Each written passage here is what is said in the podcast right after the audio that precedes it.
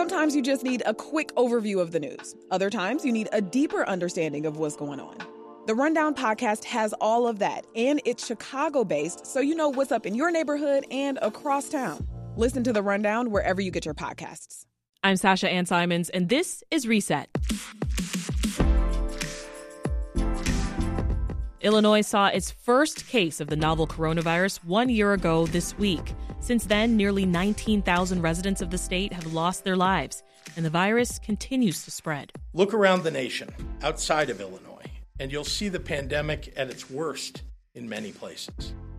The risk of a resurgence in Illinois, particularly with extremely contagious new variants, is serious. Now all eyes are on the vaccine effort. In one of his first moves in office, President Biden has pledged to get out one hundred million doses in his first one hundred days. I'm signing an executive action to use the Defense Production Act and all other available authorities to direct all federal agencies and private industry to accelerate the making of everything that is needed to protect, test, vaccinate, and take care of our people. And today, Illinois officially started Phase one B of the vaccine effort. Teachers, frontline essential workers, and anyone older than sixty-five are eligible for the vaccine. So things seem to be rolling, but how do we make sure the rollout is fair and equitable? All this week on Reset, we're examining who has access to the vaccine in our area, how it's being distributed, and how we can ensure that the most vulnerable among us are prioritized. It's the latest in our series, Closing the Gap, where we explore disparities in the Chicago region and talk to people working to address them. Now, in just a bit, we'll hear from a medical ethicist and critical care physician who's been working on this issue. But first, let's turn to Audra Wilson, president and C E O of the Shriver Center on Poverty Law.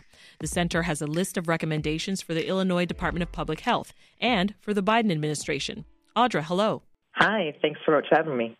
Also with us is Alice Goldfarb. She's the lead on The Atlantic's COVID Racial Data Tracker, which collects and publishes COVID nineteen data to understand the pandemic in the U S. Alice, welcome. Thank you for having me. I want to first say that this is, of course, an ever-evolving situation. We learn new data and, and knowledge about this virus every single day. So we are bringing you the latest that we know at this juncture. Now, Audra, I'll start with you because we know that Latinx people are contracting the virus at higher rates than any other demographic. Black people are dying from it more than any other demographic. Why is it important that equity be factored, if not centered, in these next steps? You've just said it. I mean, the fact of the matter is that the COVID nineteen pandemic has exposed the magnitude of health inequities in the United States. It's highlighted structural racism, our institutions, practices, and policies. And the mortality rate is more than twice as high in Black, Latinx, and Indigenous populations than in white populations. And a lot of data reveals that there's a very strong socioeconomic component. So people who are lower on the socioeconomic spectrum are also more likely to be affected.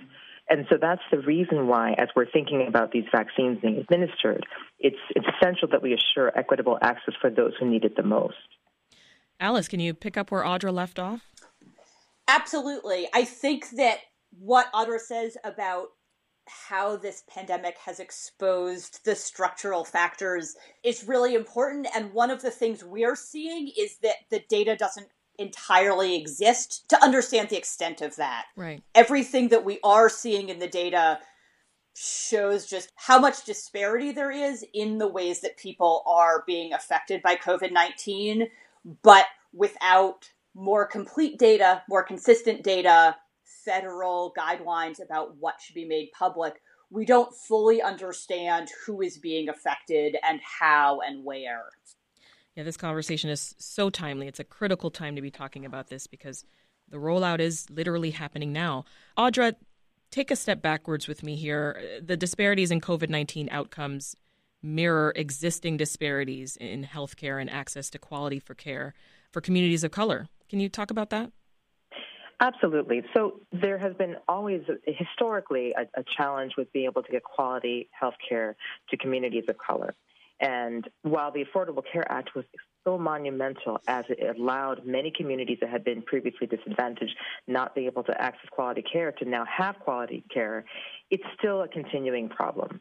So whether people have good primary care physicians, whether they're getting full coverage, we are still in a country that relies upon employer-based health insurance, which is why the A C A was so important.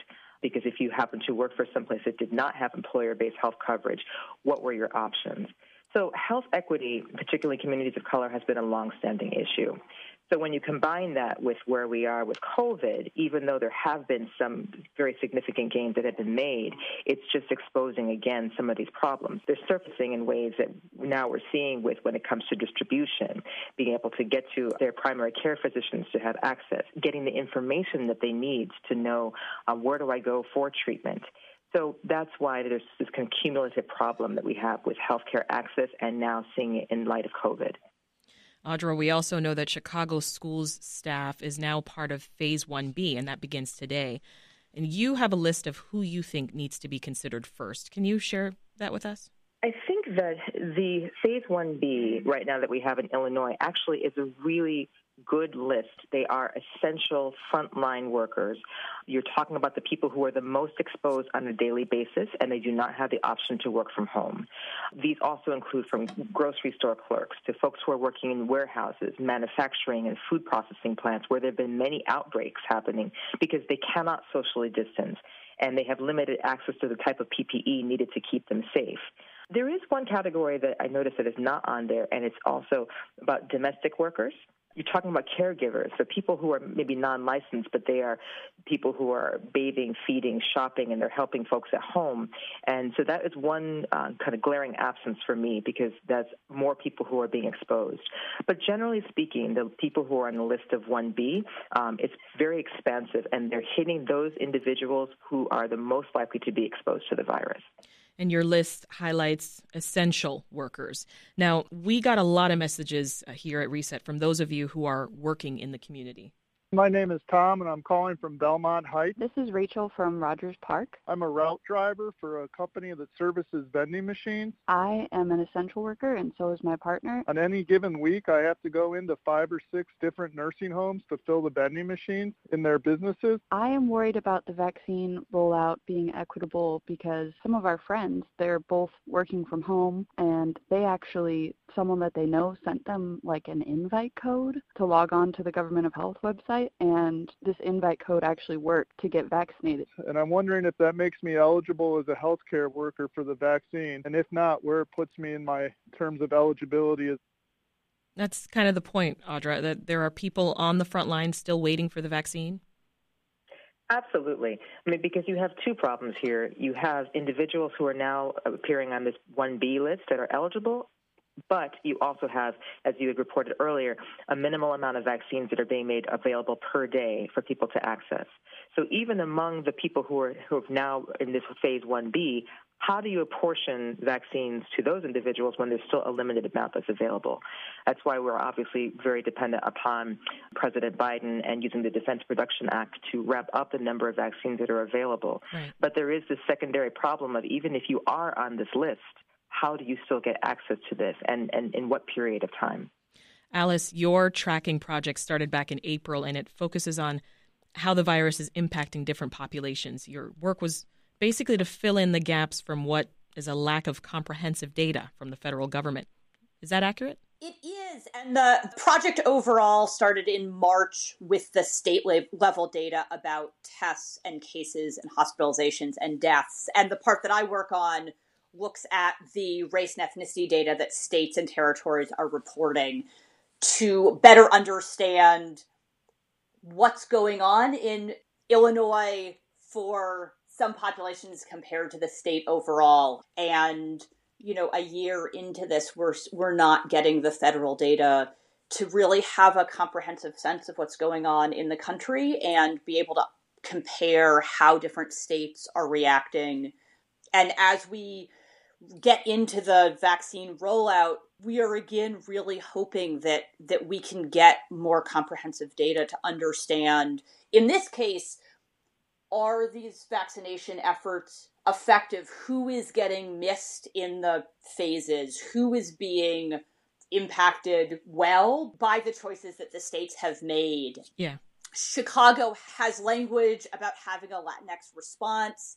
Illinois has language about needing to do the vaccination in an equitable manner and talks about these multi-generational institutional racism, but without the details that sort of point to what they plan to do to implement that or to work on that. Mm-hmm. And because neither the city nor Cook County nor the state are reporting race and ethnicity data about who is being vaccinated, we will not be able to see if these efforts are matching the need, are matching the places where people are testing positive and dying at much higher rates. Audra, let's talk more about the nuts and bolts uh, of getting essential workers vaccinated. What support do these groups really need from the government and, and their employers, too? Well, they do need a lot of support. Um, one big thing is that we need to require employers to provide workers paid time off to obtain the vaccine and paid sick time in order to recuperate from any vaccine side effects. We've heard anecdotally that with that second shot, there have been people who've been having some adverse reactions, and that might warrant them needing to have some time off to recuperate.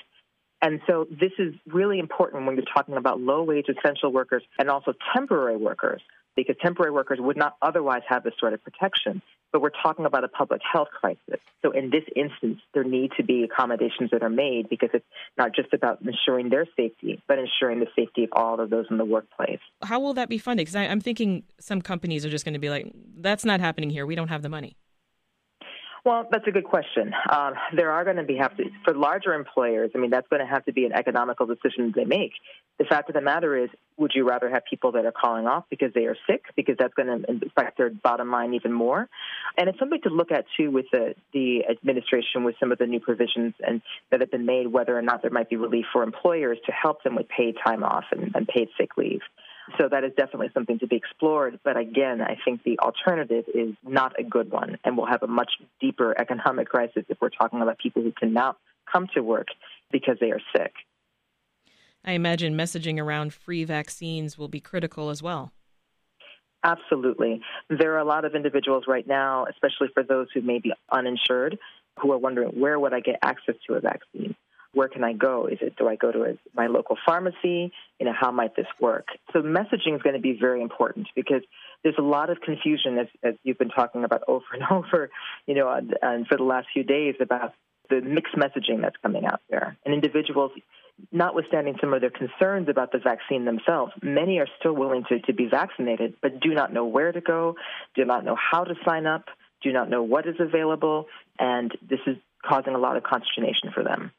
Incarcerated populations and, and jail and prison workers are also on your list. Now, we did have a conversation a few weeks back on, on Reset on that. It was titled Rethinking Inmates' Place in Line for the COVID nineteen Vaccine. We'll be sure to share that once again on our Twitter page uh, at W B E Z Reset. Alice, what final recommendations do you have for the needs around data collection to cities and states that are looking to ensure that equity is centered here as we move forward in the rollout?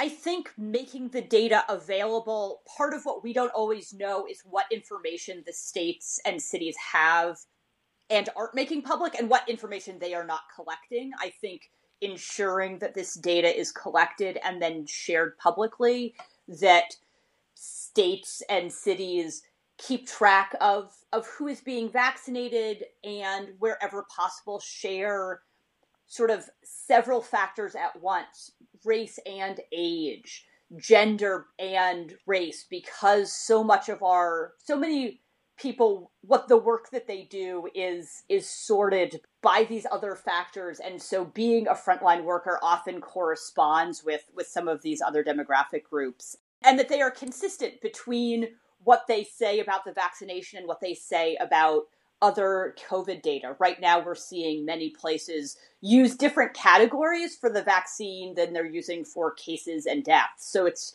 it's impossible to be able to trace what happens as a result of vaccination efforts, because the populations don't match up, the category groups don't match up. Audra, I'll give you the last word here. Any final thoughts? Obviously, this is, you mentioned this right at the beginning of this, that things are changing rapidly. Information and, and getting out proper information is so critical. There are many folks out there who are working as diligently as possible to make sure that we get the right information to communities. But I do think messaging is going to be important to be able to reach out to these, these communities and letting them know um, where they fall in terms of priority.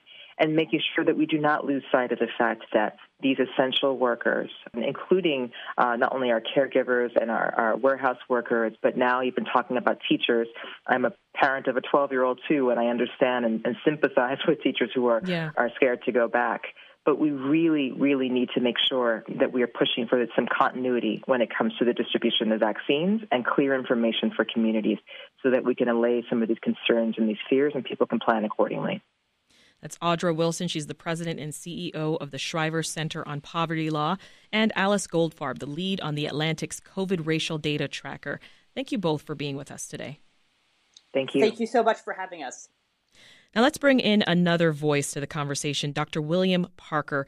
He's assistant professor of medicine and faculty physician at the University of Chicago. He's also a medical ethicist specializing in the use of scarce medical resources, and he's been focused on equity. Doctor Parker, hello.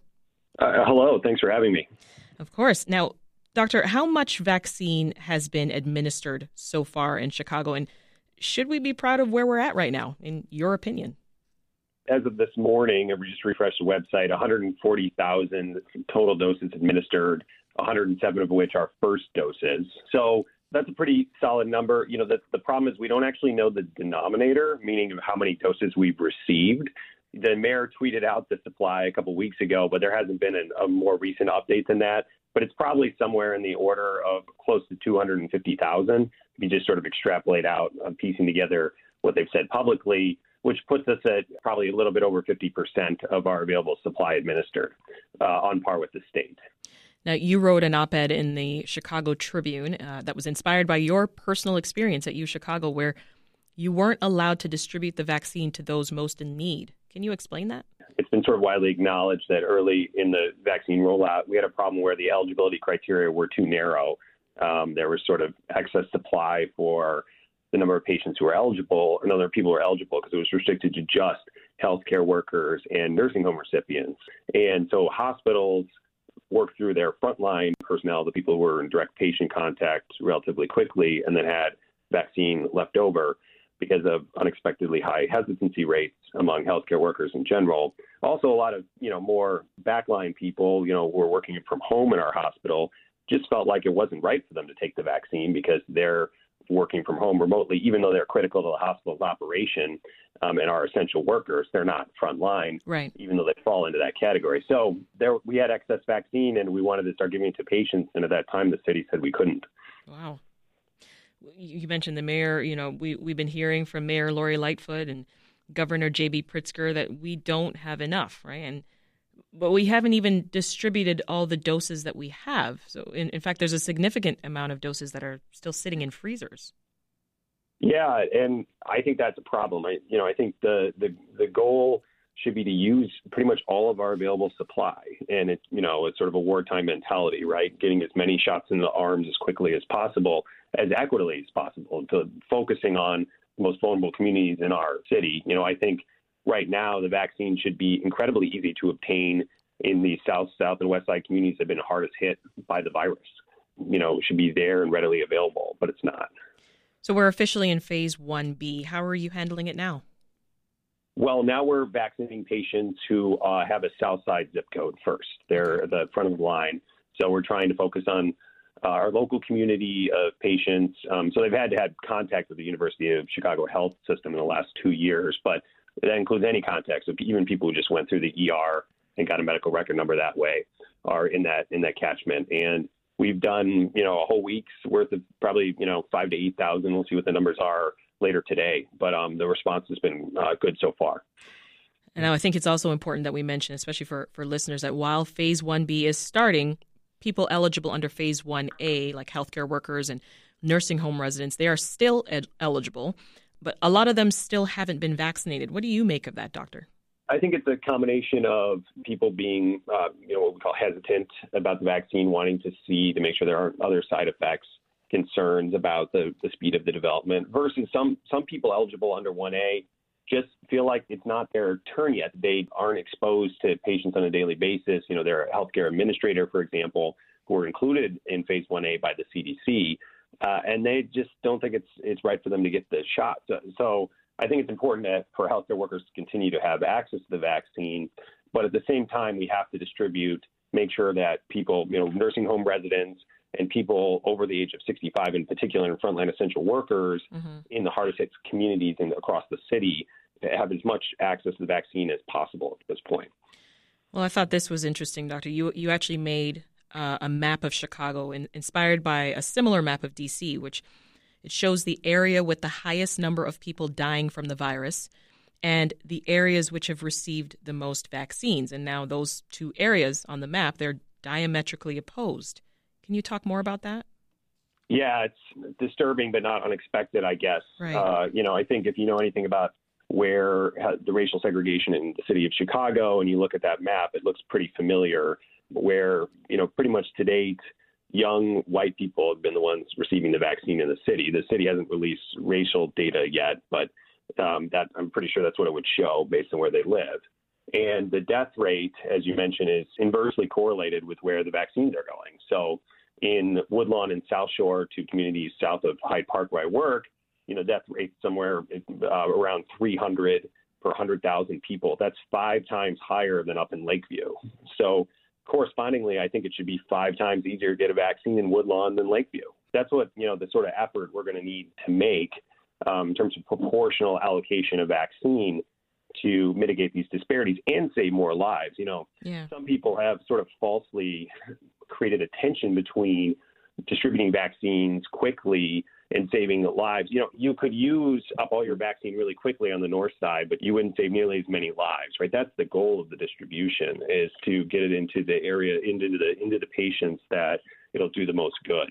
You know, the ethics of this is, are quite clear where the vaccine efforts need to be focused. It's just whether or not our leaders sort of have the moral courage to to do it. And President Biden actually said, you know, when announcing that he was invoking the Defense Production Act a few days ago, he said that the rollout has been, quote, a dismal failure. So right along the lines of what you're saying to us now, Doctor. There's also some debate around the current practice of saving vaccines in order to give two doses to people rather than one dose to as many people as possible. The concern being that this method could be considered unethical. What are your thoughts? Where, where does and where does the science fall in here? We don't really know how long the first dose would last without the second dose, which is the booster. It does appear that the first dose establishes immunity, but, you know, without giving the second dose, it's not clear how long that would last. So I think doing what they did in the randomized controlled trial and giving everyone two doses makes sense. But having an aggressive strategy where you sort of first dose first and then, you know, don't worry about the second dose, ask questions later about the second dose, and, and count on supply to increase Um, and for more doses to come down the line makes the most sense, because you want to get that first dose in as broad of a population as possible. Mm-hmm. Um, this has actually been kind of a, a group in an academic paper in the Annals of Internal Medicine ran the numbers on this, and you, you end up preventing a lot more infections if you give ninety percent of your supply, available supply, as first doses and count on more doses coming down the road. With and with measures like activating the Defense Production Act, I think we can have faith that that will happen. So I really do feel like state and local governments should sort of yeah. not holding back doses back in reserve and get as broad a population first dose vaccine as possible, and, you know, count on more uh, supply to arrive in time for the second dose. That's Doctor William Parker, Assistant Professor of Medicine and Faculty Physician at University of Chicago. Doctor Parker, thank you so much for joining us. Uh, thank you for having me. And that's today's Reset. Watch this feed because our series, Closing the Gap, continues throughout the week. Tomorrow, we're tracking diversity in vaccine trials. Some experts are concerned about representation from different racial groups as the vaccines were developed. I'm Sasha Ann Simons. Thanks for listening. We'll meet again tomorrow.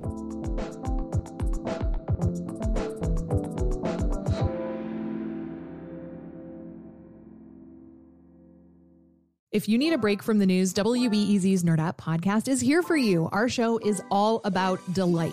We laugh about what's happening in pop culture and feature thoughtful interviews with fascinating people. We even have a monthly book club. Listen to Nerdette wherever you get your podcasts.